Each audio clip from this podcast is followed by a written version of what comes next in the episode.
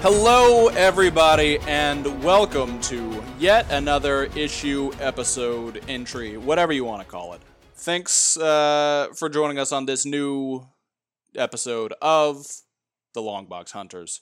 I am your host, Tristan Benz, and joining me for this momentous recording is the one and only man of tomorrow, Drew Garrison. Drew, how are you doing today?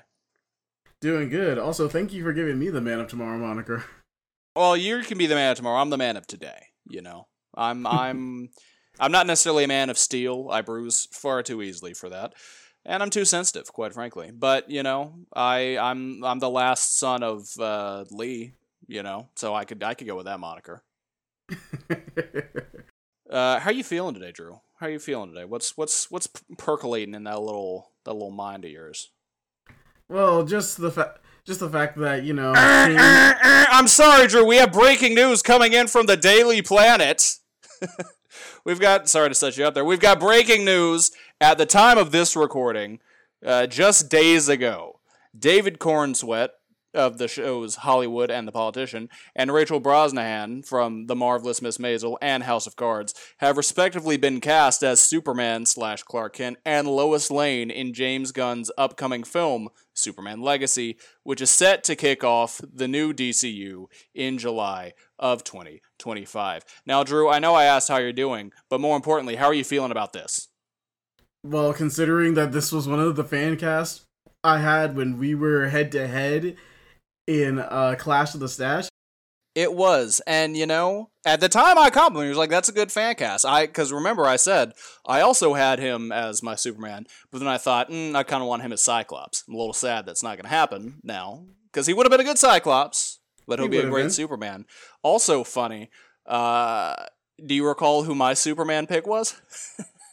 Oh, I it's been so it's been so long, but I can't remember. My Superman pick is also in the news right now because at the time, and things have changed since then, new information's come to light. At the time, Jonathan Majors was my pick. Oh, And also, extra funny, before I went with Jonathan Majors, my pick before him was Nicholas Hoult, who was in the running for Superman this time, and he didn't get it. So that man just, you know, he's he's doing good. He's still making good movies, uh, you know, with Renfield and the menu and all that. But it's like, man, missed out on Superman, missed out on the Batman. Like he missed out on Top Gun Maverick. He was in gonna be in the new Mission Impossible, and then scheduling, you know, he couldn't play the villain anymore. Like he's just missing these blockbusters. They, their society is is hell bent on just saying you will only ever be Hank McCoy. It's so, it's so sad too because I really did like him as Hank McCoy. It's like at, well, at first I didn't because that meant we weren't getting Kelsey Grammer as Hank McCoy because that was like perfect casting. That's perfect casting. I tell you what. We'll talk about we'll talk about the many crimes of Hank McCoy at one point. Uh, but today we're talking all things Superman. Uh, that's right. You saw the title. We're talking about Superman Birthright today. But before we get in too deep on that, there's another little bit of Superman information uh, that, that I want to discuss with Drew because we are also, and I imagine by the time this airs, well, no, definitely by the time this airs, this will all be old news. And Taylor was like, "Hey, well, why don't we make this the second episode y'all drop?" And I said no because continuity. Uh, yeah, I feel Yeah. like you could have, you could hear our growth over the last few episodes, and I didn't want that to be jarring. You know, playing this and then going back. So, anywho, we're also days away from the premiere of the My Adventures with Superman cartoon. Drew, how you how you feeling about that? I'm honestly excited. Having having Lois be the titular character that we focus on is honestly something I've always. Well, the titular wanted. character is still Superman, but you know, Well, yeah, Superman. but it's, but the My does refer to Lois, I guess. So yeah, and it seems like from the commercials, it's like it's more going to be about like Lo- Lois's journey and getting to know Superman. At least that's what I got from the commercials. I could be completely wrong. I mean, I'm seeing it. It it from everything I've seen, it seems like it's mostly going to be about like the two of them together and their relationship, with also Jimmy Olsen along for the ride. Which really, uh, that's most of what I want from a Superman story. So I'm not at all complaining. Yeah, it's like honestly, any story where we could get the Three Musketeers going in and doing their thing, it's like I like it. I'm here But- for it. I'm very excited. Yeah, I'm very I'm very excited. I admit that because it has the same art style as The Boys Diabolic, uh, specifically the episode with Homeland with Homelander's like Oh, origin so and that stuff. is similar. I was thinking more like Invincible. It has similar things to Invincible, but I feel like Invincible art style is a bit bulkier because it Mm, does it can does want to show off. Yeah, it does want to show off like the um bodies of the characters, what makes them each different and everything. Like Atom Eve and uh and uh Dupli-Kate have very different bodies from Monster Girl and Well, I would Uh, hope so. Otherwise, otherwise, I'd have some questions about that art style if if they're drawn with the same silhouette. If you can't pick out Monster Girl's silhouette, then you're not you're not uh, properly translating those characters.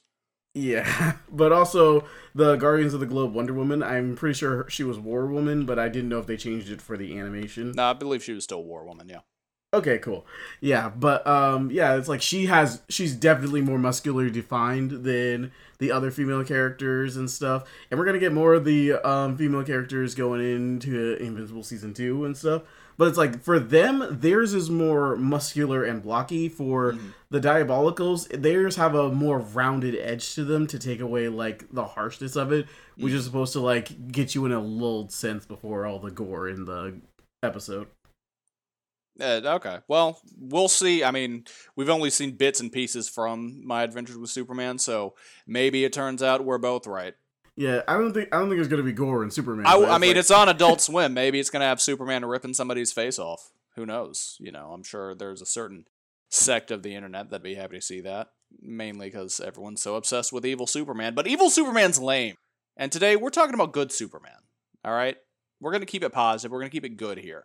But before we get into the meat of the show, before we get into today's topic, and now that we've covered the the breaking news that again went by the time this airs broke weeks this ago. has been the Daily Planet Corner. This has been the the Daily Planet Corner. Uh, Drew, what comics and graphic novels and whatnot, what have you been reading in your personal life? Like not for the podcast, just what's you know what have you been keeping up with? Okay, so before I told you guys I was reading Batman Nightfall, and like going back to just the nostal- the nostalgic trips for me, I decided to pick up another one from my old comic book collection, mostly because buying new comics is very hard right now. But um, I finished I finished Rock of Ages. Oh, Yeah, that yeah, that one's a pretty good one. But also, in I've decided to start rereading Invincible um volumes 1 and 2 and uh, I'm almost done with volume 1. So, excited for that. Look at you, look at you. What have I been reading? Uh, I have been reading the uh, the Trinity series. Oh. Finished that whole thing. Was it yesterday? Day before? I think it was yesterday. And man, what a what a series. A lot of it still a little bit weird because I'm like, there's a lot of tarot stuff and arcana that doesn't normally work for me, but a lot of good character moments that I I feel like that series underrated. I I feel like that's a bit of a hidden gem. Yeah. Yeah, there's a lot of that's arguably a better uh, Justice League comic book series than the Just League of America comic book series that we had uh, between Infinite Crisis and up until the New Fifty Two. You know, that might be controversial to say, but I'm saying it. I'm saying. Hey. It's been a long time since I read the Trinity. I would have to reread it to make a sound assessment, but I trust your judgment, Tristan. Well, maybe one day we will talk about it on this show. Uh, and as usual, got one other question for you. What's a random, you know, little comic or continuity factoid that cracks you up, Drew? Well, since today, since today is the Superman one, uh, I'm not gonna do the one that I wanted to do in the episode. But if, since today is a Superman one, one of the funny things with uh, Clark's powers that I that I find a little bit hilarious, but also like it it does make sense, is that Clark's when Clark views the visual spectrum, sometimes he can see sometimes he can see your soul. Like he could like actually see your soul. He did it to Superboy once to prove to him that he wasn't just like a robot or anything, that he actually has a soul. Yeah, and he sees it like just as a, and he, he gets into that is something they get into in this book. Like he sees it more as like just a vague aura, like with Yeah. colors that humans don't have words for. So that's a that's a nice little That's a, that's a, nice little Superman thing. It's like, oh, see, that's why he's such a, a good fellow. You know, he can see Yeah. uh, everything. I also have a, a Superman factoid that just really amuses me. Um, his Kryptonian name Kal El translates as Star Child. You know, because the the the El family name it's it's Kryptonian for child, and Kal is star. So Superman's name is literally Star Child, which is adorable. Originally, before I found that out, I actually had this theory that um name was supposed to be based off the Kryptonian hero Nightwing. So I mean, he was definitely he. We we've seen him say multiple times he took inspiration from Nightwing, which is why he then passed on that identity to the one and only Dick Grayson. So you know, which which you know. Side note, just uh, because it seems like the Bat family is already going to be established in the DCU, and because it seems like the Superman that we're that David Corenswet is going to be playing is already going to be established. I hope we get like I, I hope Superman and Batman are already friends, and I hope that Nightwing, if he is around, which I would imagine he would be if they're already going for Robin as, uh, I mean, Damian as Robin. I hope we get a, a little moment acknowledging that, yeah, like that's a Kryptonian name, because I feel like people don't talk about that enough. yeah, it's like he it's like he got the name from Soups, and it was like to help him like grow into the he- into the hero that Dick wanted to be. So it's like would really love that. Yeah, it'd be good stuff. But that's not what we're talking about today. Today, we are talking about the iconic, fantastic, super Superman origin series, Superman Birthright by Mark Waid, Leinil Francis Yu, and the late Gerry Alanguilan. So, Rest you know, RIP to him. He was a very talented uh, inker and, and, and artist. So, and you can you can he he worked with uh Yu for I mean forever. Like even when um Yu was still on uh, Jonathan Hickman's X Men, you know, at the beginning of Dawn of X. So like he's he he did some good work. So you know he will he will definitely be missed. But Fun fact about Yu, by the way. Um, fun fact about me. no, well, not you, uh, Leinil.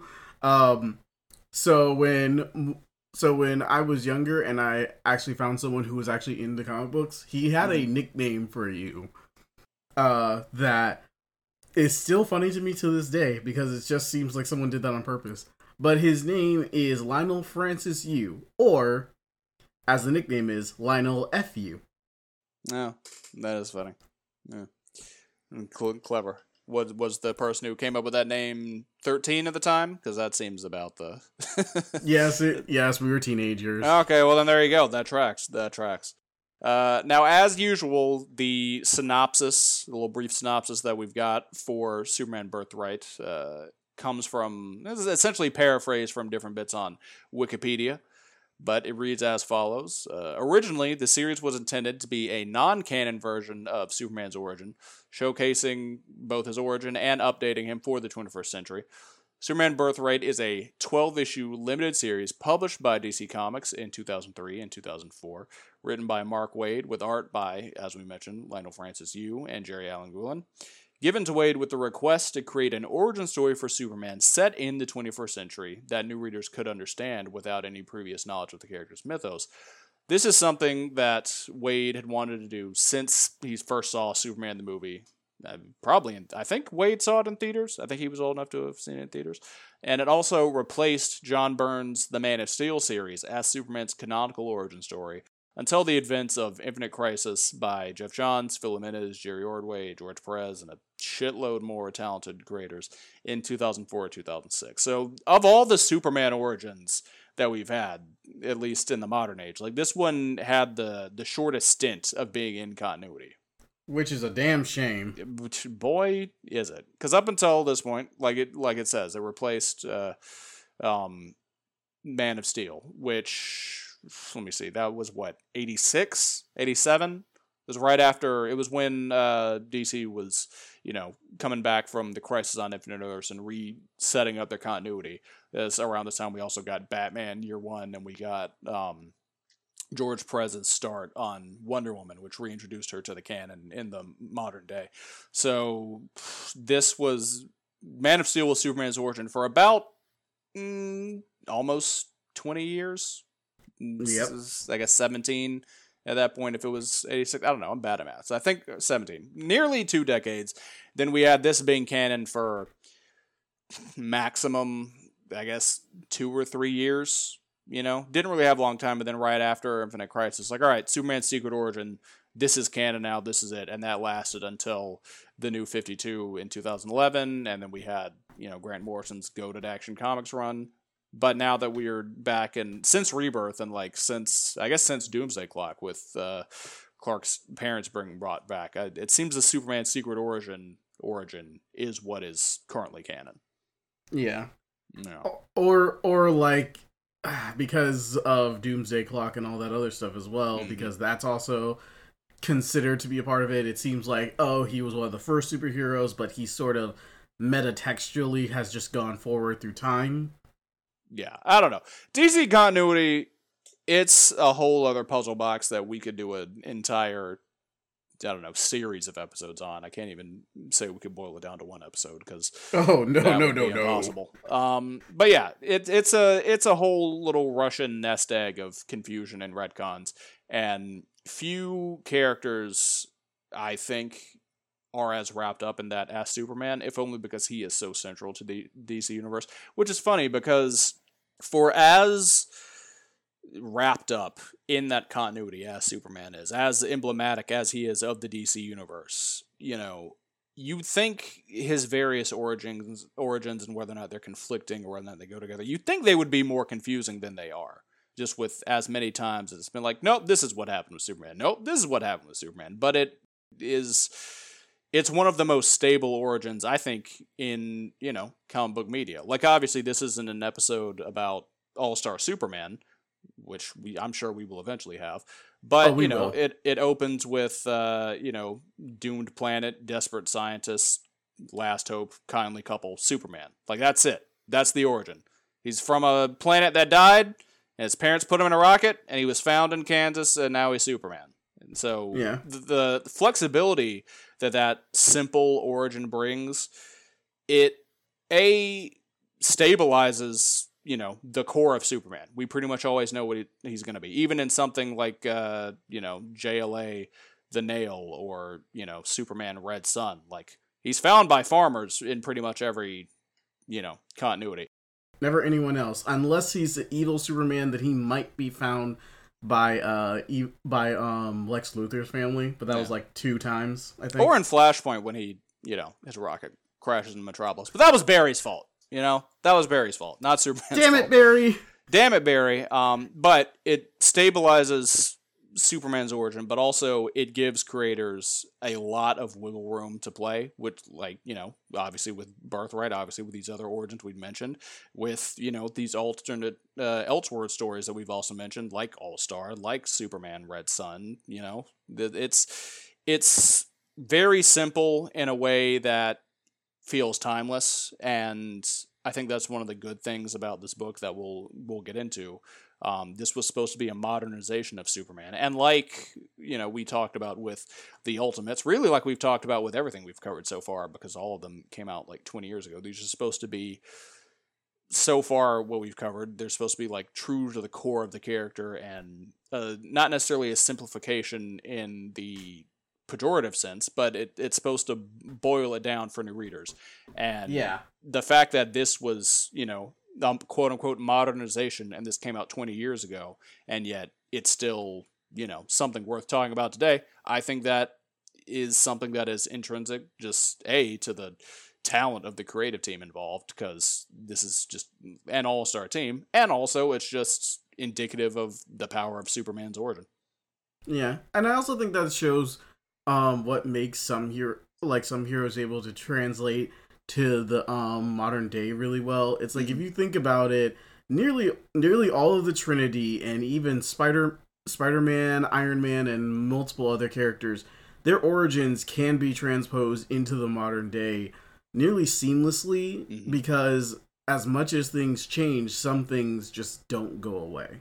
Yeah, and I mean, and I would also extend that to like a character like Captain America. As long as you have him fighting in World War II, and then he's frozen, you wake him up whenever this new origin's being published, then you know it fits. Like some of these obviously there are characters who have had their backgrounds and origins refreshed and remixed, you know, till the cows come home. But there are certain core uh, stories that are just archetypical and they are, you know, not necessarily eternal, but they're incredibly, you know, long lasting. And I think that so far, I mean, Superman's coming up on what? This is his 85th anniversary, and the whole, oh, his rocket, you know, was sent away from his dying planet and he crashed on Earth. Now, originally he was like, you know, placed in an orphanage or whatever, but still the same basic premise of he's sent, you know, from a planet, a dying planet, in a rocket, similar to Moses being sent down the river by his parents. Uh, you know, because I he's mean, Moses and not Jesus. He's guys. Moses and not Jesus. Which, not to lean us too far into the theological, but I mean, that is essentially like Superman's origin is the story of Moses. Yeah. So if we want to get real meta with it, like Superman's origin is one that people have been talking about for you know thousands of years. Not just, I mean, I don't. How old's the Bible, Drew? You're more religious than I am. I'm not religious at all. Technically, the Bible's supposed to be as old as Jesus was, but there are actually Bibles before then. So, uh, oldest copy we've got three thousand years old. Okay, but yeah, so thousands of years.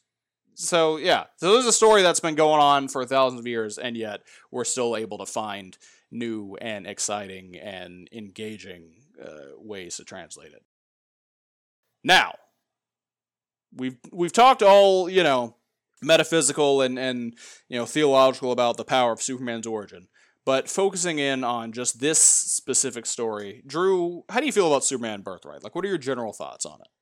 I think I wish that this was the origin that we were going off of for um, post DC Rebirth universe, whatever um, current continuity title we are on, because I- this is truly the spirit of Superman in a full story.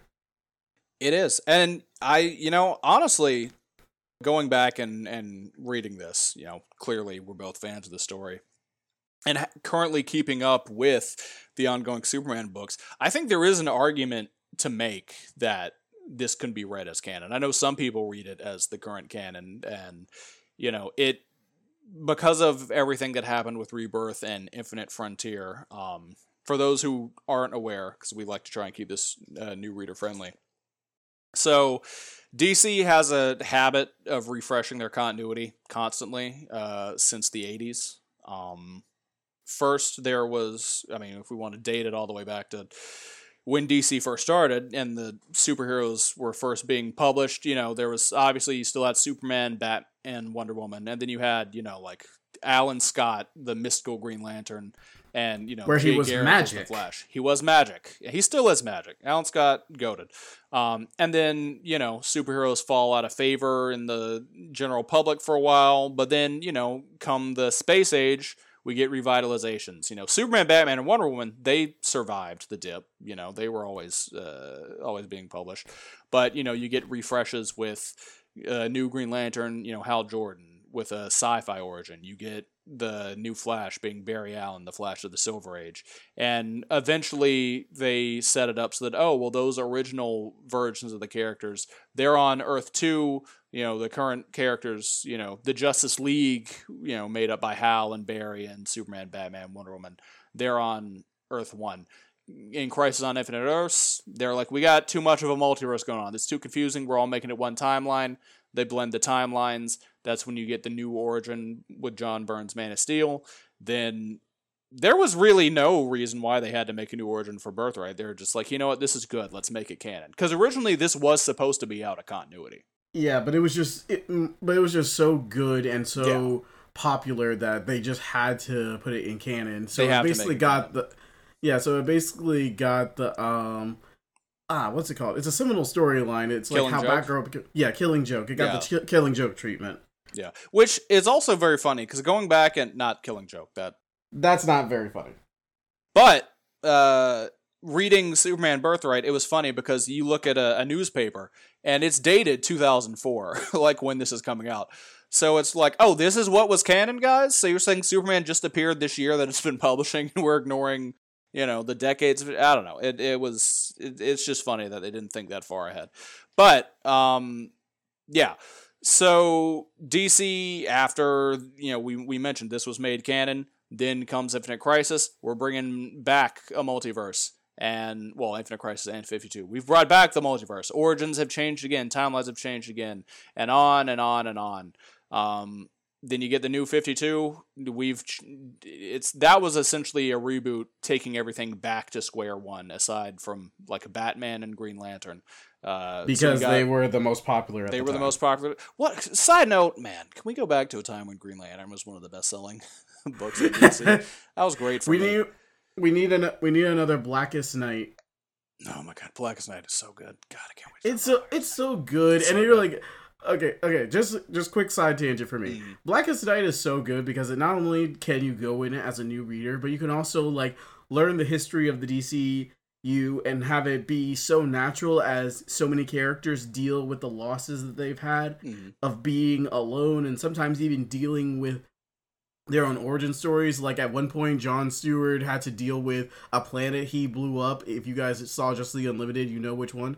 But it's like, uh, Black Blackest Night is so good because it gets you in as a new reader, but it also like rewards you for being an old one. for those unfamiliar blackest night was a dc universe uh, green lantern centric event where there were a black lantern corps of rings that were reanimating the dead. So it's basically the dc universe versus zombie lanterns. So it's really cool.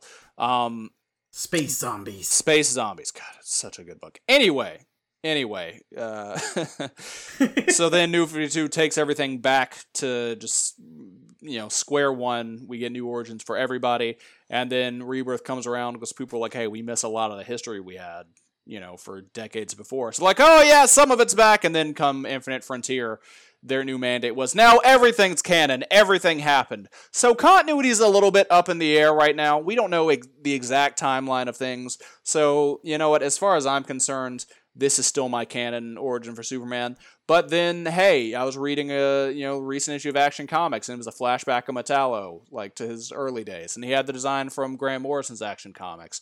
So is New Fifty Two canon? I don't know, but if New Fifty Two Grant Morrison's canon, then I will accept it.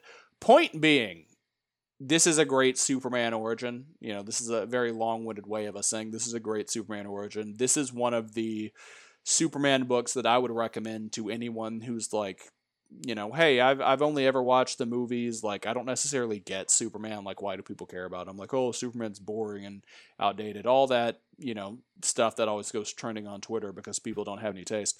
Uh, this is one of the, I think, ultimate Superman stories, and aside from the incredible art, which we've gushed over, and we're definitely going to gush over it even more, I think a Mhm. big part of that is due to just Mark Waid's love of the DC universe and his just clear love and understanding of what makes Superman great.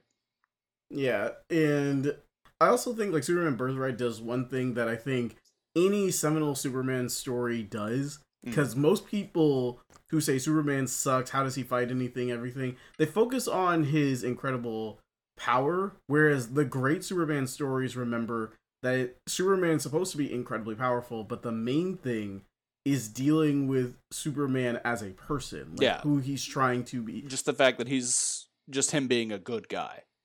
Yeah. which eh, you know and and not to i'm not gonna go too deeply down this rabbit hole whether or not we like the movie or we don't. I do like batman v superman but there you, you can't deny there is a great line in batman v superman when you know it's the montage of you know news heads and and you know influencers or whoever arguing about superman's merits in society. And there's the line of maybe he's not some jesus figure or you know devil.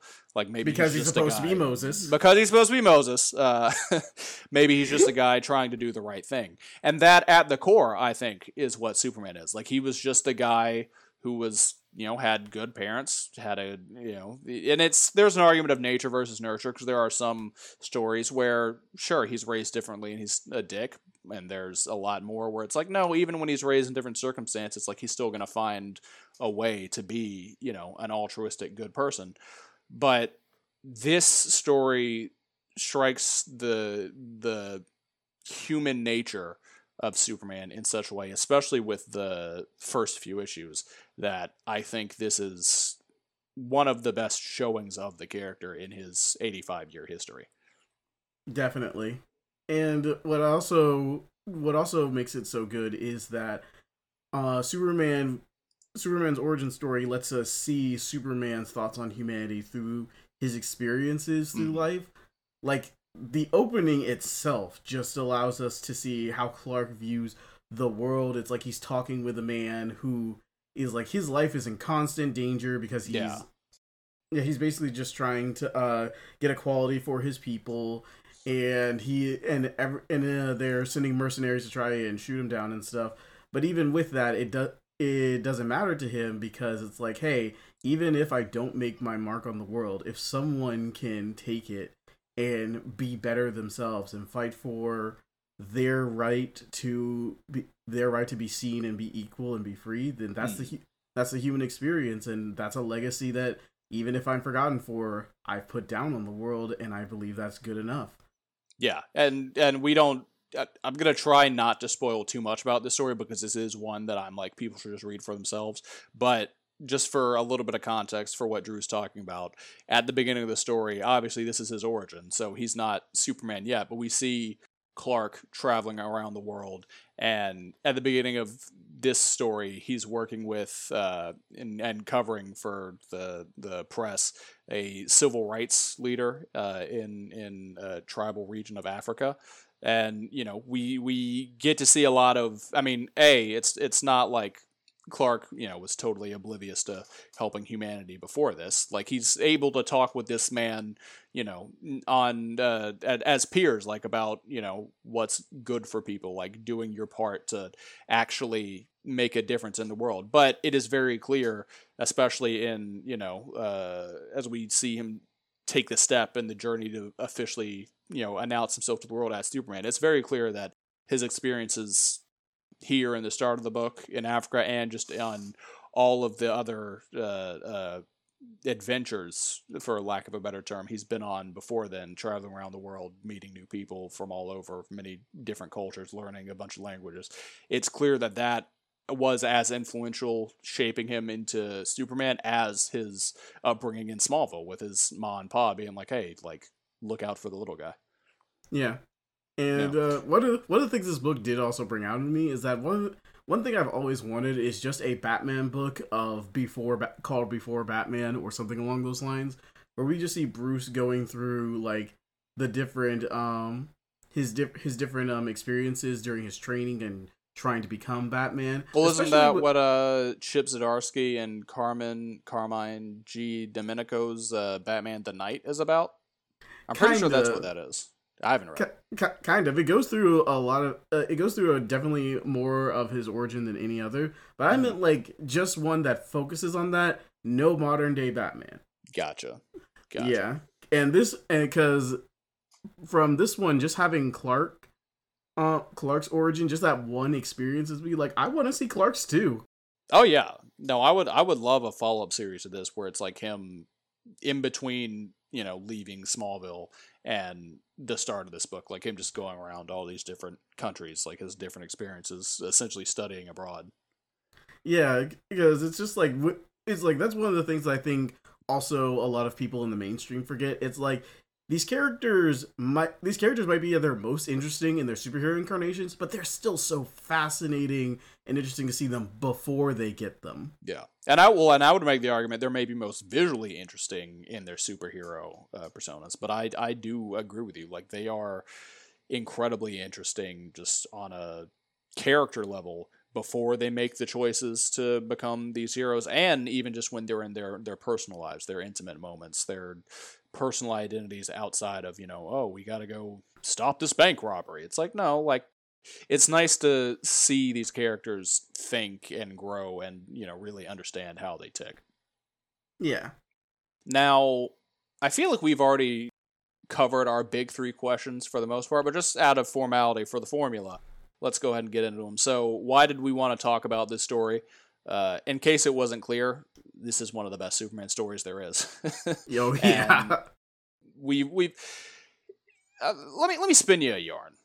Drew, I don't have to spin you this yarn because I mean you've been there for it. Uh, but for the for the folks out there, in the early from from the early 2000s up until really I'd say 2021. it was hard out there being a Superman fan. Or early 2010s, not early 2000s. Early 2000s, Superman was, was solid. You know, you had Smallville, the comics were good, whatever. But mostly since the New 52, uh, Superman comics at the beginning of the New 52, aside from Grant Morrison's action, mid. Really disappointing. Not great. Uh, not great stuff. Very forgettable.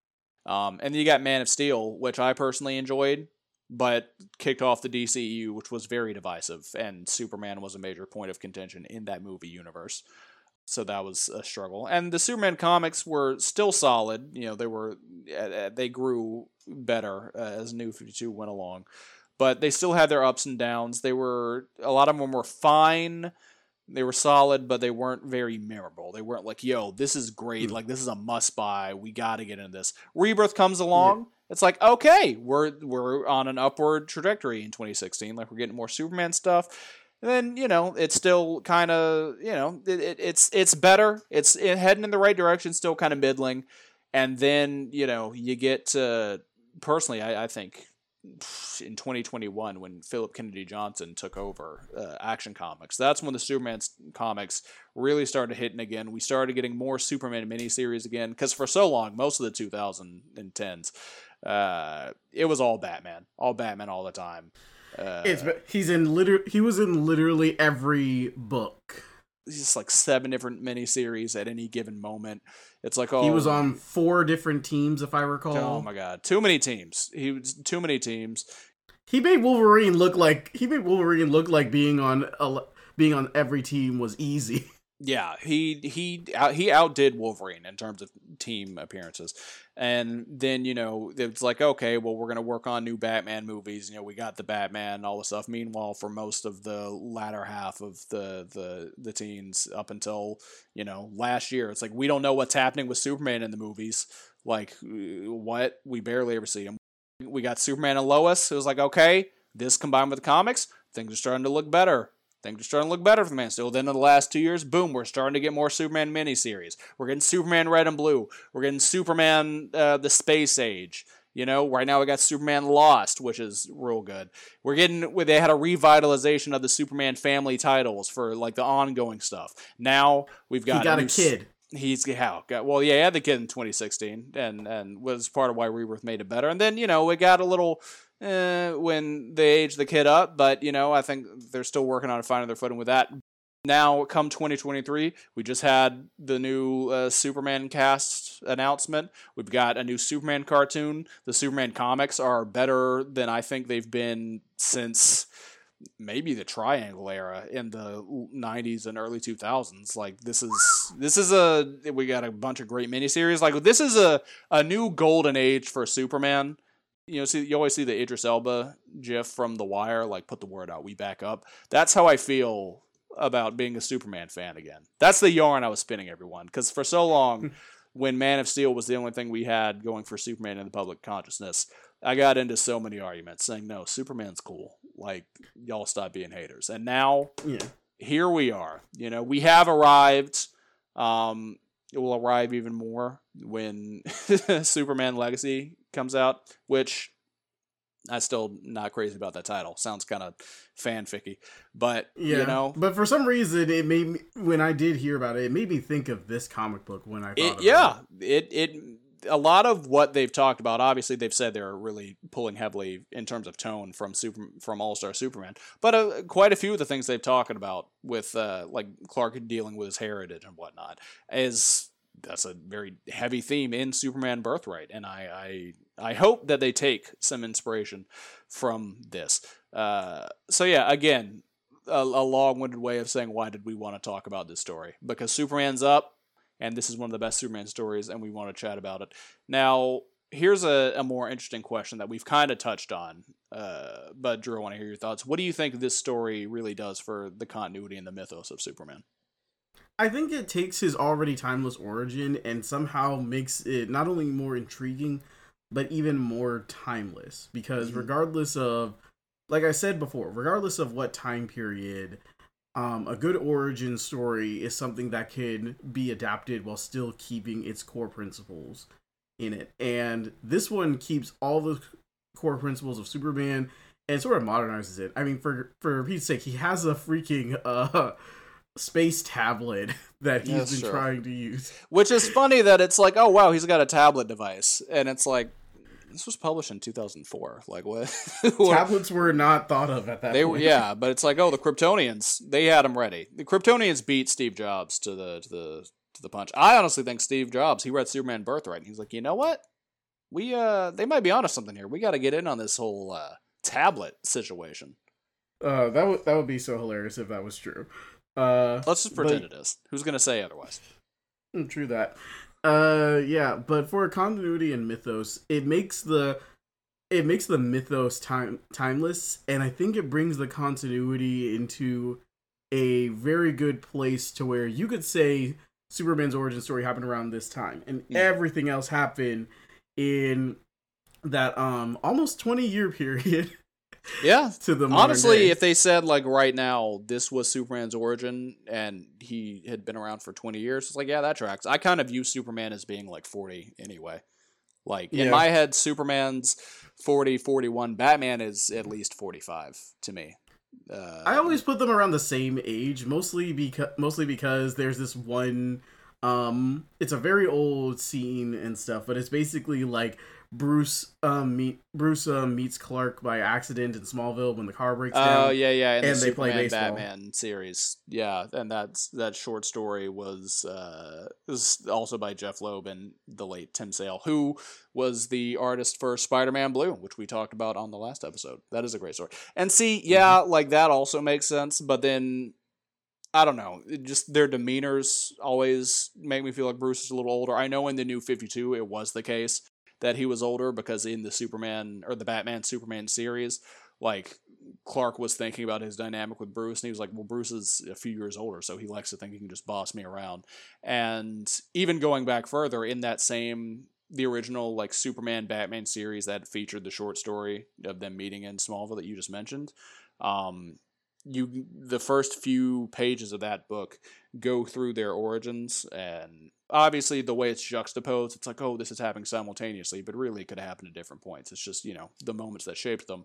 And it's you know clark rocketing away from krypton and it's bruce's parents getting shot. So for some reason in my head i just always that that was really ingrained in me that it's like eh like you know bruce is a few years older to the point where while clark is rocketing away from krypton like maybe his parents are he, he's uh, he's either on his last few years with his parents or his parents are getting shot like that same year I, I can I can understand that, and it, and it does make sense. and there is the thing of it depending on the continuity sometimes it you know either clark in in uh john byrne's man of steel like clark came out of the the ship as a baby because apparently in the ship he was just an embryo and then like the ship birthed him on earth which is you know kind of that's a whole other can of worms but then there are other versions where it's like you know they put him in the ship as a baby and then time still passes so he's like two or three when he lands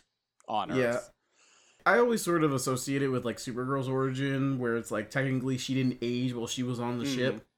So it's like he didn't age, so he so Soup so Soups was like one or two when he was rocketed, and then um, and uh then he just didn't age while on the ship and landed on Earth because Yeah. it just Uh, makes more sense since the ships are supposed to be technically identical. it makes more sense which i will say that is something i do like about uh, you know going back to the dcu i do like that about man of steel where they use a phantom drive so it's like it's like a warp thing like it teleports him so it's not like oh well he's in this ship for you know however many light years for 30 years and he comes out and he's like oh he's still just a little baby uh, yeah, but anyway, getting back to, to your point about what this does for the continuity and the, and the mythos, uh, yeah, for some reason I I I view Batman as at least a few years older.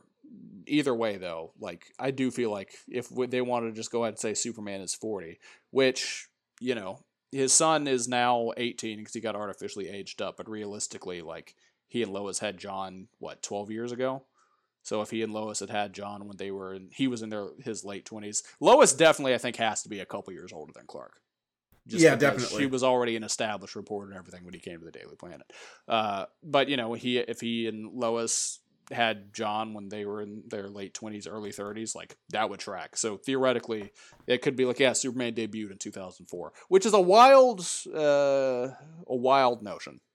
If only because I remember being uh, two thousand two, two thousand three. That's about when I hit like, oh, I'm a conscious being now. Like I have memories, so I remember two thousand four. And that was when you know Superman first appeared. I this this just that it's making me think about my impending mortality it's like technically I sort of became a conscious being a bit earlier than most.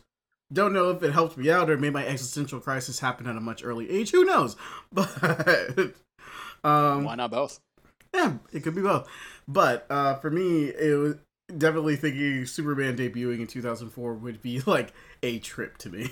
Well, be odd. But uh, as for yeah, what this story does for continuity and mythos, like you said, it boils down to the heart of the character, and it still could fit into the modern continuity. I do think another facet of it that, and we'll talk about this a little bit uh, later when we're talking about character portrayals. Uh, one part of it that that does lend itself to the argument that this isn't in continuity is Superman's relationship with Lex in this, and their them being childhood friends and that's something that is being drawn on in current Superman uh, comics, like in the in the current Superman title. Like, yeah, they knew each other in Smallville. Yeah, and Lex came here as a teenager after yeah. he disappeared. It's yeah, like, and that's a thing that's in uh, Superman's Secret Origin too, but to a much lesser degree. Like in Secret Origin, they really only have like that one or one or two interactions.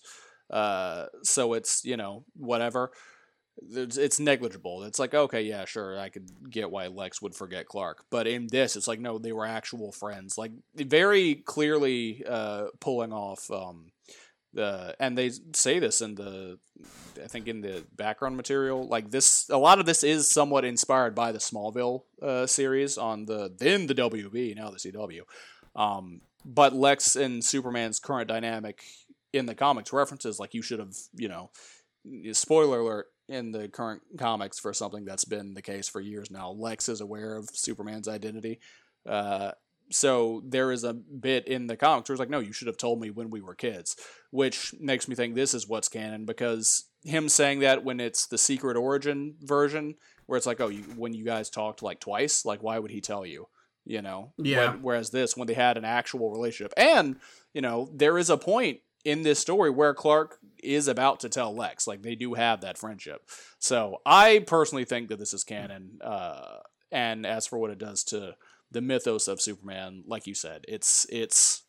I think the best word for this type of story is just iconic. Like this, this is maybe not necessarily the most iconic uh, Superman origin, if only because it was only canon for a couple years and not a lot of people heard of it. So it's not it's not iconic in terms of being well known, but I think it's iconic. Iconic in, in being that good.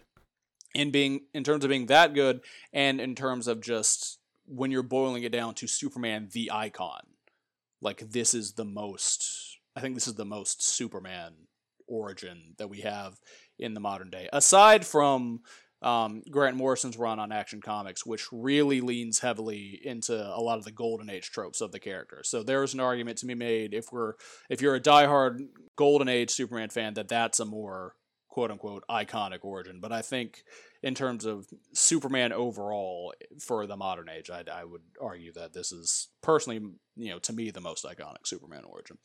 Now, also, hello Golden Age lovers. Shout out to the Golden Age lovers out there. You know, call, we'll call them the Golden Girls. Uh, shout out to the Golden Girls.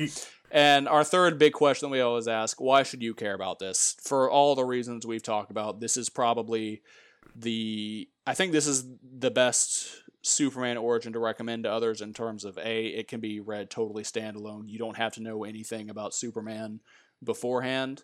And you walk away from it being like, dang, Superman's cool. Like, I feel like I read an entire story. Like, if you want to read more Superman comics, you can. But if this is the only Superman book you ever read, like you get a complete and and engaging and exciting Superman story in a one and done format. Yeah, pretty much. I don't think I can add to that. Yeah, well, it's the, just like Superman Birthright. It's nothing we can add. It's just it's there. it's perfect. It's great. Uh, so just uh, our other little, you know, follow up questions. So, how do you think this? I mean, I know the answer to this question because we talked about it, but I want to talk about the, the the timeline aspect of it. So, we know it holds up as a retelling of Superman's origin and as a standalone story. But how do you think the modernization like aspects of it hold up twenty years later? As it holds up, it's like it's definitely something you can tell comes from close in the modern day. I honestly think like if you just had one person whip out a smartphone, you could say this takes place in the modern day. Yeah, I could I could definitely see that. The like you say, the only thing that really pulls you out is when they're having like flip phones or whatever. Yeah. Even the art style is is like if this was something that was coming out today, you'd be like, oh wow, this is a great looking book. Like you wouldn't have any any questions about it. Like there's nothing that really dates it visually. Yeah, I think the only I think the only thing that I dislike about the art style, and it's just like this one pet peeve, Mhm. is some of the shots where Superman is looking at the camera just has him has this fi- weird face with his lips, and it's like mm, don't like that. That's fair. And I, I, especially either that or when he has like a side profile and he almost like his lips or like his his top lip jumps out a little bit more than the bottom lip, and his chin Yeah. is like yeah. And I do think that is in. I mean, that's that is Yu's art style in general, and you can even if you look at some of his art from like last year or, or this year if he's put something out like that is still somewhat present so that is like you said it's just a tick with that specific uh, creator but i can see why you know certain angles would would throw you off it is the art style is big you know superhero action but Yu's at least the way he portrays faces is stylistic enough that i can see why some people be like eh it's not for me but that being said like his environments you know when he draws the landscape of metropolis like it's incredible like it does feel Yeah. like the city of tomorrow in a way that I feel like you don't normally see from Metropolis in especially not in adaptations. You know, they just draw it there they just present it as like New York or whatever. New York, but bluer. Yeah, New York but bluer or occasionally golder. Uh, but Yeah. you know, and and they that is something that they've gotten better with as the years have gone on. Like in the comics, making sure Metropolis does look more like the City of Tomorrow, like giving it more of an identity. I know that's a big part of the current Action Comics run uh, and everything that they've got Steel and and well the Steels uh, Steel Works. Uh, Yeah. doing so And of course, LexCorp, or is it su- is it still called Supercorp? It's yeah, it's still called Supercorp now. So there's they're doing more to make the Metropolis skyline have as much personality as you know some like like with Gotham. You someone says Gotham City, you immediately know what to think of. Like Gothic spires, like dark, rainy, like everything. The old looks- macabre. the old macabre, but occasionally like a lot of neon, but then also like cathedrals. You have a, an idea with the man of uh, not the man of tomorrow, with the city of tomorrow, Metropolis. You know, it it varies. Either it just like looks like generic New York, or there are adaptations such as Birthright, where it's like yeah, it does look very futuristic. Like you you know, obviously you've got the iconic Daily Planet globe, and then you've got the LexCorp building, but those a lot of the times you'll just have those two buildings, then it's like yeah, and then this just looks like New York. It's like okay, Hmm. so it's just just those, great. Um, yeah, and I do, and I, I do like it when they do try to go for the city of tomorrow because, Mm-hmm. it, like, uh, in the D, in the DC universe, technically, um, Metropolis is supposed to be the most technologically advanced city on the planet. yeah. So there's a reason why it's called the city of tomorrow. And just in general like you know uh, i think it does a good job of not that you know this is a batman podcast but with superman and batman being dc's two most iconic characters uh, i think it does a really good job of setting those two characters and the worlds that they are a part of you know apart from one another. And it just adds an interesting dichotomy and an interesting layer of this is this is the type of city that would need Superman to save it, whereas Gotham is the type of city that breeds heroes like Batman. You know what I mean? yeah, Yeah. So, moving on, how do we feel about certain character portrayals, both as a modernization and from the perspective that we now have 20 years later? ooh, ooh, ooh. Okay, Well, a then modernization, I should say. yeah, the then modernization. Okay, I want to start with Lex because I feel like Lex got me most interested. I don't think he is the most interesting because I honestly think Martha steals the show in this one. Martha's great in this. Yeah, but um, I want to talk about Lex because he is the most interesting to me. Which actually, now I'm thinking about it, before I, I'm I'm gonna let you go off, but just as a general, you know, non-sporely kind of actual synopsis, so people get the gist when we're talking about. As, as this is Superman's origin, it starts off he's college age or whatever, about to graduate. It, it, features him moving to Metropolis, but before he moves in, into Metropolis and encounters the newfound Lex Luthor, we get flashbacks, him talking with his parents about his childhood in Smallville, where you see that pre existing relationship with Lex. So there you go. But continue, Drew. Yeah, so I like Lex's uh, portrayal in this one the most, mostly because from the moment you finally get to see Lex uh, as this young, as this young, well, not young kid, because he's technically, because they say like, oh, he's definitely older. He's not supposed to be in high school and stuff. Yeah, I think he's supposed to be.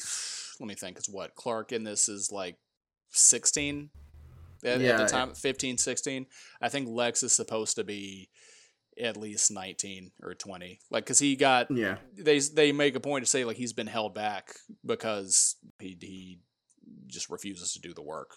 like he's so busy Yeah. inventing shit and being an actual genius that he's just not taking his his K through 12 education very seriously.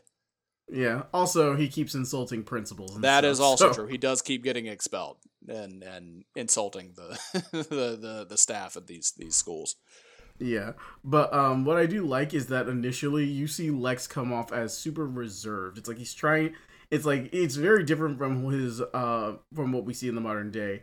It's like modern day Lex is confident, while the Lex from the past he's trying to exude that, Mhm. but he's not. But he's not doing a good job. Everyone can see like he's uncomfortable and everything. And what I like.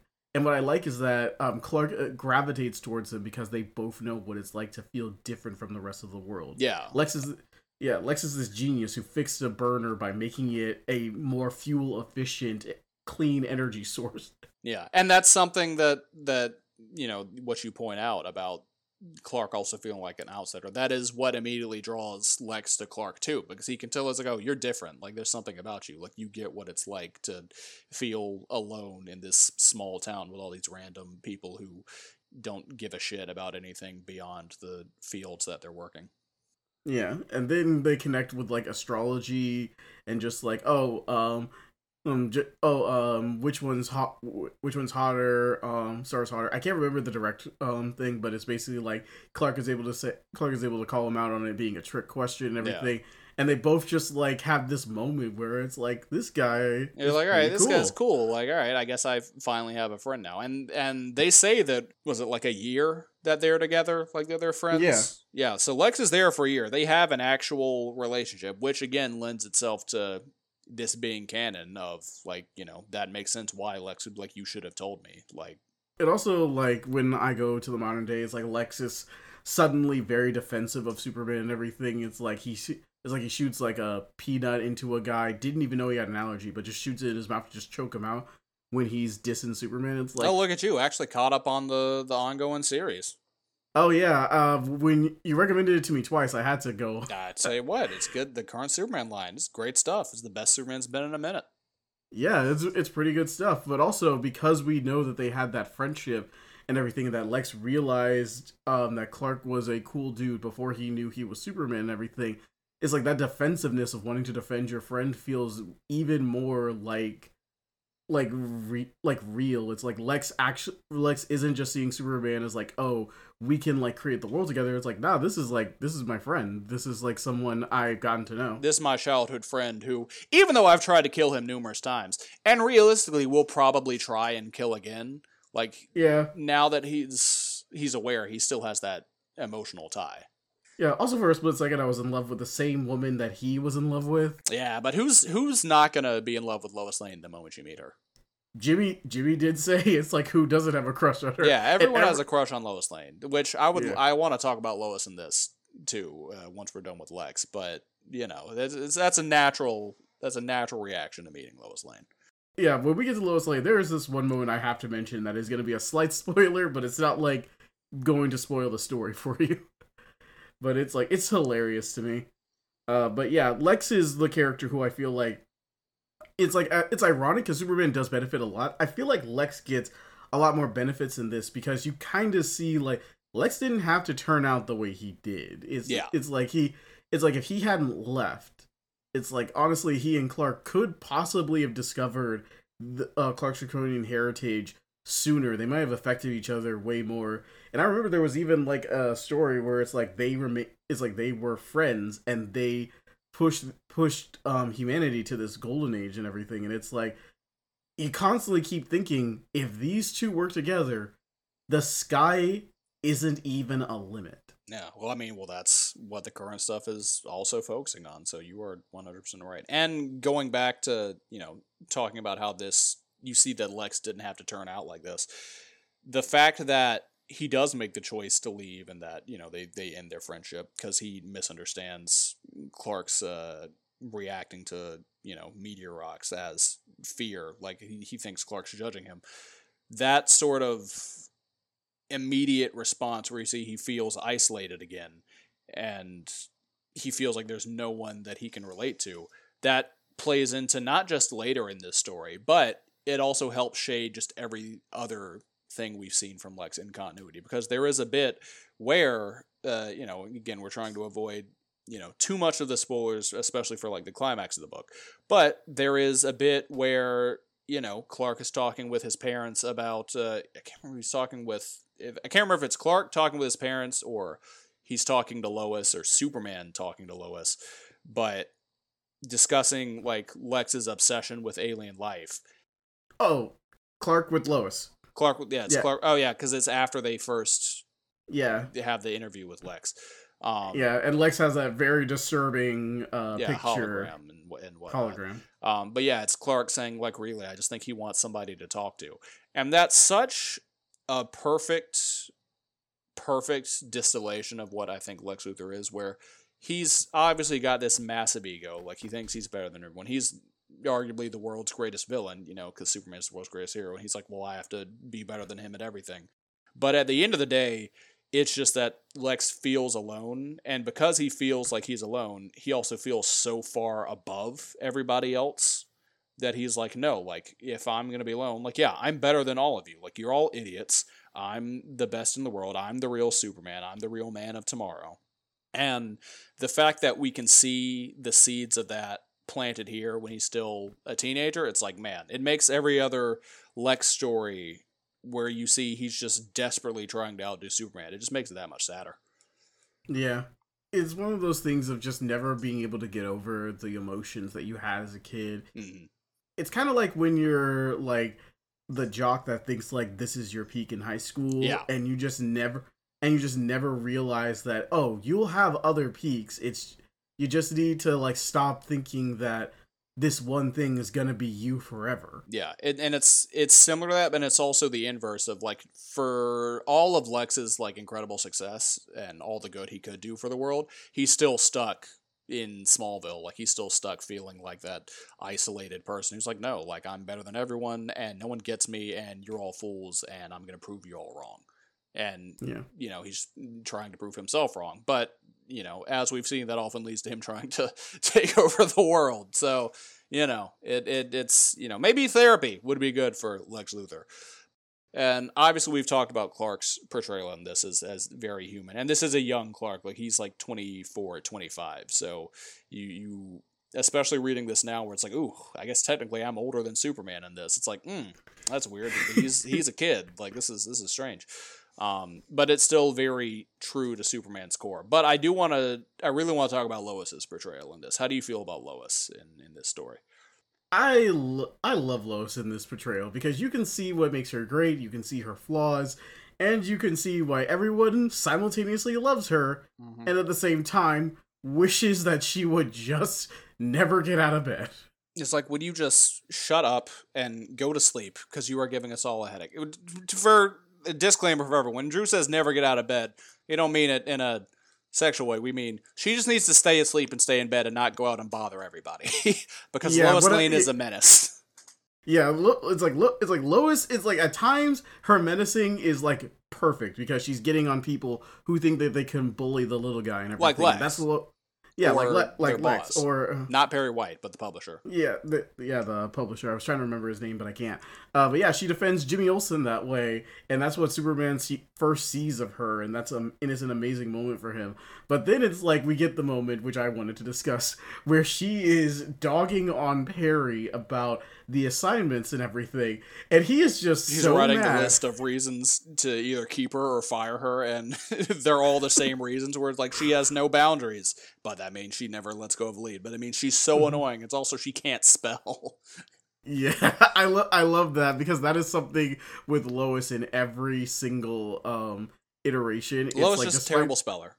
Yeah, she's a ter- she's a terrible speller, and she always needs someone to check. Eventually, Clark becomes her unofficial checker before they even start dating and everything. It's ama- it's amazing.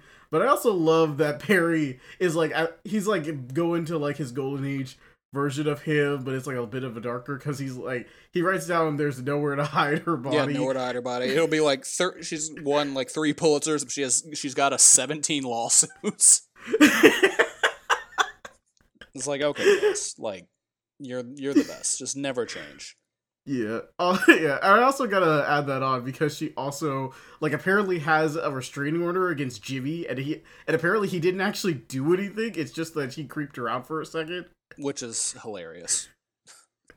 yeah, it's like it's just it's just freaking hilarious. I also like that this is dirty Jimmy, not the uh not the smooth Jimmy we had in the new 52, and I'm not sure if we have in Rebirth because he hasn't really shown up a lot. Well, he's. I Oh. mean, uh. he's no. He's he has. I mean, did you miss the whole Superman's pal Jimmy Olsen series by Matt Fraction and Steve Lieber? I actually I actually did. okay, we're adding that. To, we're adding that to the list because that's one of the best. That's one of my favorite comics. Period. That's one of the best comics of the last ten years.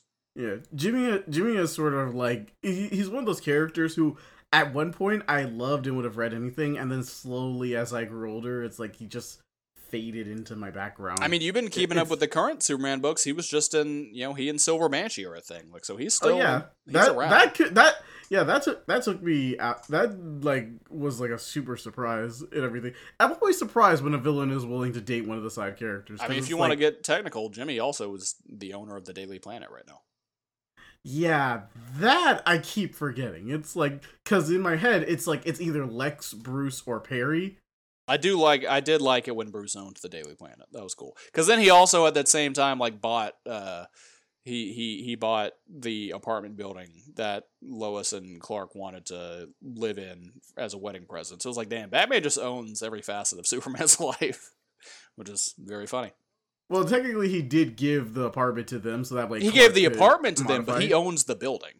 oh yeah, he o- he o- he owns the building, everything. But Clark was able to like modify it because they had like their first son, their first adopted son in that place, and it was like it was wa- it was like was way more built for Superman's daily going on, which I love that apartment. Yeah. But yeah, but um, I just but that's the thing about Jimmy. It's like it's hard for me to like remember the stuff that happens to him, just because some of it I just cannot see happening.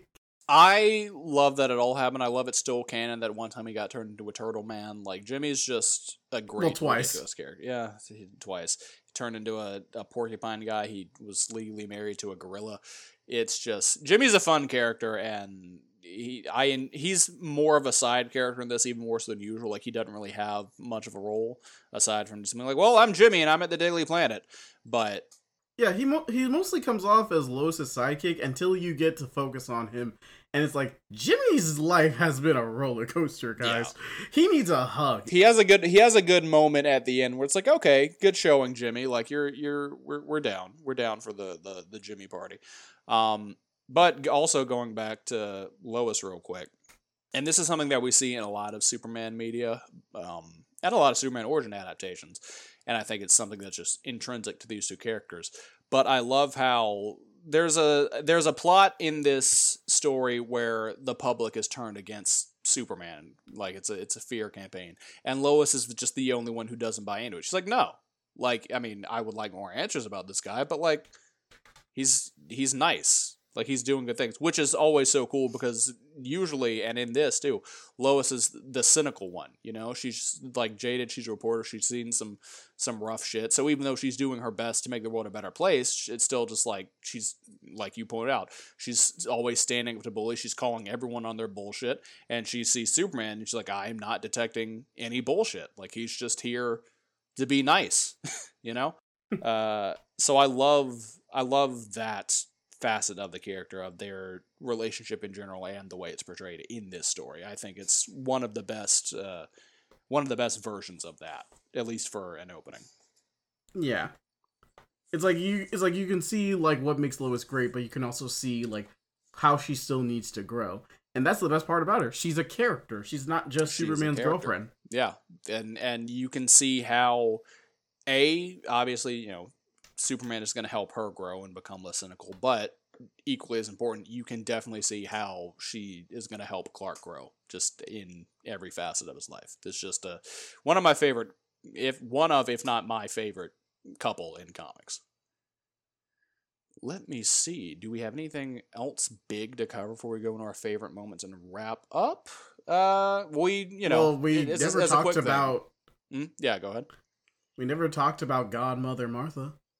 Oh yeah, we didn't talk about Martha. We didn't talk about the Kents. What do you have to say about the Kents? Honestly, this is what this is where I believe Man of Steel should have gone with Jonathan's uh whole with well not the whole thing because Jonathan because the because some of the fear factor comes in differently. Mm-hmm. But with Jonathan, well, with Jonathan's whole reserve of Clark exposing himself into the world and everything, it's like he's he's worried that the that the government will come down on Clark. He's also like he never while he was raising Clark, he was being a good dad, but at the same time, he never told Clark he wanted to try and fly and everything. It's like he never it's like um in that in that moment where he's sad and everything because Clark is seemingly getting so attached to his heritage, Jonathan for a second believes that um Clark might not feel like they're his parents. He yeah. doesn't want to say that out loud. It's like But you can tell oh, that's what he's he's feeling. Yeah, it's like it's like I just like my heart was beating for Jonathan during those moments because it's like, god damn, it's like he's saying this stuff, but he's like, you know what he actually means, and it's like, it's like he's not different from his was like, but he is, and it's like, it's like he, th- and it's like what he's really saying is like he thinks he is, and it's like, oh, it's like the pain Jonathan is having in that moment. It's just like so heartbreaking. And then just one moment where Clark just takes him up into the sky, and Jonathan's heart is racing because he's wanted to do this, but didn't want to be a bad dad by asking it of his son. Yeah. It's just, oh, these are honestly, I think these are my favorite versions of the Kents. Yeah, because, because then in the meantime, while you know Jonathan's having all this anxiety about potentially losing his son, Martha is on the flip side of the coin where she is like one hundred percent down, like hell yes, like you can see since you know Clark was a teenager like she's been studying UFOs like trying to learn more about his origins where he came from like help him discover who he is. And it's you can I feel like a lot of the times when we're discussing the Kents and Superman's parentage a lot of it is people talking about the impact, especially that Jonathan had on Martha. I mean, Jonathan had on Clark. But in this, I mean, Jonathan also had an impact on Martha. You know, they were married for quite a few years, so uh, it's like it's like both of them made each other better. Yeah, but in this, you can also see the impact that Martha had on Clark and how, like, in a lot of ways, like you know, his parents are his best friends because they're the only people he can really be himself around, and at that, you know, that especially is clear with his relationship with Martha because they never have a moment where you know she's in doubt of like oh will he stop like not necessarily stop loving us but will he stop seeing himself like as our son? Um i think yeah these are i agree with you. These are definitely some of my favorite interpretations of the characters. And like you were saying with the way that um the DCEU portrayed Jonathan Kent as being similarly anxious. Like it does deal with similar things, but themes, but I agree with you. The way that it's handled here is it's still, you know, close to that archetype of the Jonathan Kent that we know that's like son, you know, you have to do what's right for the world. But it has that anxiety and that hesitation that they were going for in Man of Steel in a more believable way that isn't just, well, yeah, you know, I guess sometimes you gotta let a bus full of kids die. Maybe. Maybe. I mean, hey, Man of Steel is my third favorite movie, so I'm not trying to knock it too much, but I didn't I didn't love that moment. Uh, yeah. You know you know me, if I, even even if I love something, I am willing to knock it. Yeah, I mean, some you, you got to be able to criticize things, you know, and well, yeah. Constructively criticize. You can't just be like, "This is fucking ass," and then you know have that be that. Come from a place of respect and dignity, not from a place of you want to see this thing burn. Yeah. So, one last question before we get into our uh, favorite moments. Where would you rank this? You know, in terms of like Superman origins. And do you think it works better like standalone, or do you do you want it to? Do you think it should have had more of an impact on the canon, or do you want it to have more of an impact on the canon now? More of an impact on the canon, both before and now. Well, and we it worked. Yeah, and honestly, I don't know if it works better as a standalone or works better in canon because I feel like it can it does both and it does both amazingly. Yeah, I'm I'm about right there with you. Before the current status quo of Superman, where it's like, oh, it seems like Birthright may be canon again, I would have been fine saying, yeah, this works great as just a standalone story. And I do still think it can work as a standalone story. Like I said, if you just want to recommend this to somebody as like the one Superman story to read and like just have that be that, like, sure, it works in that sense. But I do think that as an origin, despite how insulated it is in that it really is just like this is just the world of Superman. Like you really don't get any references to the wider DCU in this. I don't think, at least not off the top yeah. of my head. Well, um, just well, just cities and stuff. Locations. Yeah, just cities, but it's you don't even get so much as mentioning like, oh, you know, do they do they even mention Wayne Tech? Like that? Would, nope. Yeah, like no, normally you think. Well, oh, no, wait. Actually, yes, they do. Because, they do, uh, don't they? It's like a yeah, because the contract the, that Lex is competing against or whatever. Yeah, and then he like send one of his goons to sabotage it. Yeah, something like that. So that's like the biggest reference to any other DC character uh, outside of the Superman world that you get. Um, but like I was saying, seeing the potential ramifications of this story in the current Superman books, I am definitely very glad that this is maybe potentially back in canon, even if it's not something that I would have thought to do in the first place. And I will say um, that I am very, very excited for the upcoming Last Days of Lex Luthor miniseries um, by Mark Waid and Bryan Hitch, who was the artist on Ultimates, which we've also covered on the show. Um, seeing yeah. as how it'll be like Mark Waid has described it as pretty much like a spiritual sequel to Birthright. So it seems like this will be those two same versions of the characters, even if it's not necessarily in. I don't think it's. I don't think it's going to be in the current continuity because, you know, from what we've seen, um, just the the timelines wouldn't match up with what that Lex is doing in that story and what he, where he currently finds himself in the main comics. But I am. Um, just uh, there were rumors of uh, a Mark Waid Bryan Hitch Superman mini for the last few years, like a black label book, and I've just been looking for every bit of news that I can. So as soon as they announced that, I'm like, oh, this is everything I want. So I am super super looking forward to that. I'm interested to see how it ties in with Birthright and the impact that both of these stories have together uh, on on the canon. So before we wrap up, Drew, what are some of your favorite moments from Superman Birthright? Surprisingly, they are some of the most simple. Uh, because when Clark is just flying around Africa, you know, he's like floating with the zebras and going up in the sky, and even mm. surprisingly, wrestling a lion. yeah, just playing uh, with a lion. Yeah, it's like it was like weird moment, but I liked it. Uh, but that was one. But that was one of my favorite moments because you see him exploring his powers, and he is so inexperienced he's so inexperienced at the moment that well is he inexperienced? Because i got the the idea that he was just very comfortable with who he was. Like he's not experienced in the sense that oh i'm gonna go out and save a space shuttle but it's like it seems like he's been able to fly and he's obviously been strong and whatnot for like his entire life. It seems like he's more just he's not hiding who he is. Like it seemed to at least the way i interpret it is he's reveling in his abilities and when he has the privacy to do so yeah. Uh yeah, you're you got a point there because he's like at this point he's trying it's like he's had multiple times where he had to hide himself because like people get afraid of his powers and Yeah, stuff. because it's not like he gets that much more experience in between Africa and then going to be Superman. Yeah. So you're you're right, but it's like I still love the moment because it's like just this moment of peace where it's like you don't have to be a superhero, you don't have to be like this world changing god. All you have to do is just be a guy who Yeah. can fly. Just be a guy who can fly and, and is strong enough to wrestle a lion without it eating you. Yeah. And also the fact that he could tell the lion wasn't trying to eat him. Yeah. Like that's a nice moment of showing Clark in a moment of comfortability where he can tell intentions. It's like Yeah. that's really cool. Well, I mean, he could probably like you know smell whatever adrenaline it would have before the kill, like see its heartbeat. Like it's probably just like, oh yeah, let's let's fuck around Yeah. and, and wrestle. Uh, any other favorite moments?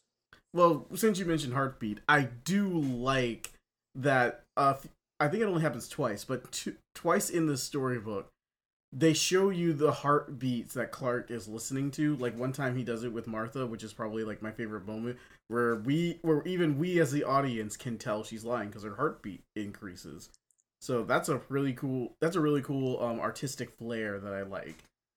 Uh, and I think my I think uh I'm trying to avoid too, too many spoilers, so I'm gonna Mhm. say my other favorite moment is just Clark and Lex on the uh ledge where after they've after they look through the telescope, they just lay back and they're like communing with each other. It's like this is the moment where it's like their friendship has blossomed. Yeah, yeah, I, I, yeah, and I agree. That's definitely a great moment. Um, yeah, those are all. God, this is such a good book. Those are all great moments. I want to say one of my favorite moments is what I mentioned earlier, the bit where Clark's talking to Lois, and he's like, "I just think Lex wants somebody to talk to." Um, that hit so hard as someone who's a Lex Luthor fan.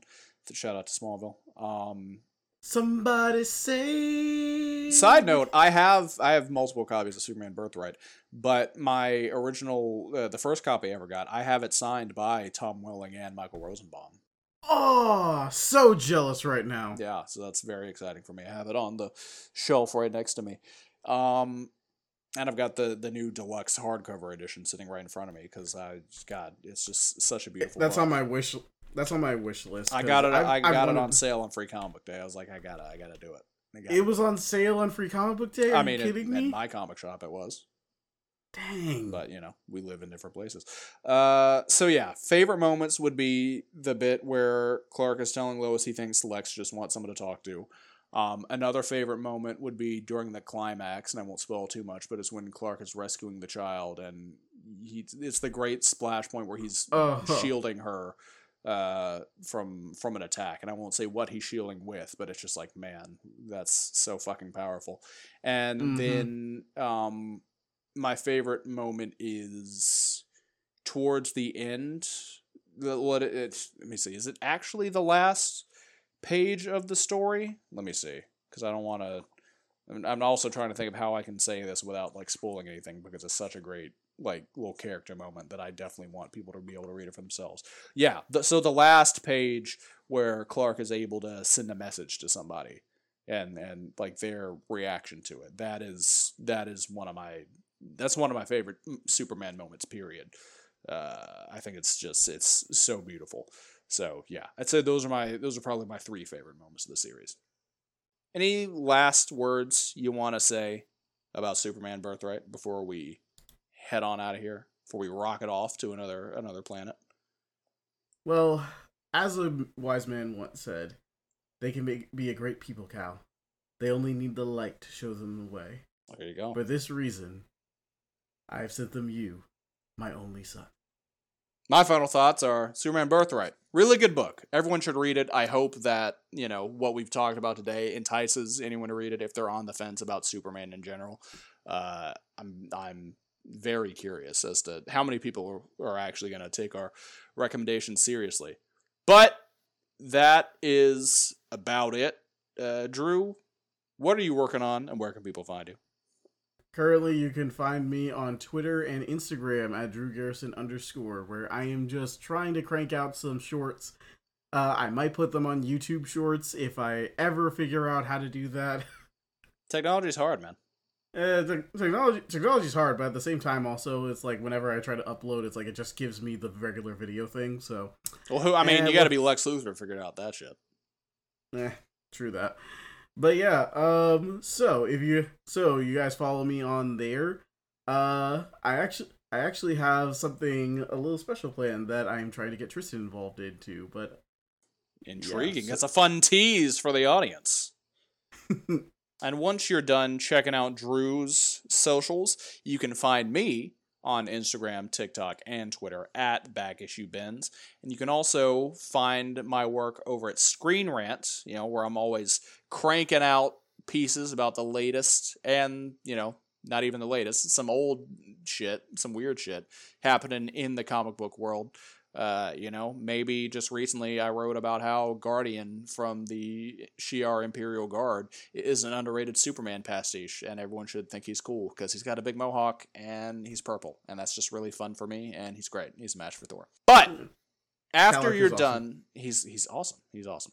But after you're done reading all my shit, then and you know maybe before. I'm not going to tell you the order in which you got to do these things. I'm not a dictator. But you should just do all these things in whatever order you see fit. You should head on over to our patreon the patreon for the nerd stash network. Um, we put out a lot of content over here at the nerd stash and we always want to make sure that that content isn't behind a paywall that it is always going to be readily available and enjoyable for whoever wants to listen but if you want to kick a few bucks our way, even just a singular buck uh, our way, just to get some cool behind the scenes stuff, you know, take part in polls, suggest what you want us to cover on our various shows, fun things like that, then please consider supporting us on Patreon. You can also join our Discord where we've got just a shitload of nerds just from all over the place talking about all sorts of nerdy things. And hey, if you like some of our recommendations, join the Discord. Let us know. Drew and I are in there. You know, you want to let us know that hey, Superman Birthright is ass. Well, I will argue with you, but I would appreciate you, you know, reaching out to us. And then after that, why don't you consider leaving us a rating on whatever service you're listening to us on? You know, Apple, Audible, Spotify, Podbean you know, wherever you get your podcast. You know, iHeartRadio. Are we on iHeartRadio, Drew? Drew, do you do you know if we are? I don't know honestly. I've never been on iHeartRadio. I haven't either. I just hear ads for it a lot. But let's just pretend we're on iHeartRadio too. So if you're listening to us on iHeartRadio, you could also join the Discord and let us know if that's where you listen. And then boom, you know, that's that's solving uh, yet another problem. But the links for all of these, you know, services and sites will be in the description of this episode. So all you gotta do is scroll and click. Drew, anything else you want to add? Uh, yeah, Superman Birthright is amazing, and uh, for all of you who think Superman Superman is boring, read this and uh, come back and tell us how wrong you were. There you go. I I can't you know say anything to beat that. I can I can co-sign that, but I'm I'm not gonna surpass that. So I guess all I gotta say is until next time, up up and away, everybody. Peace.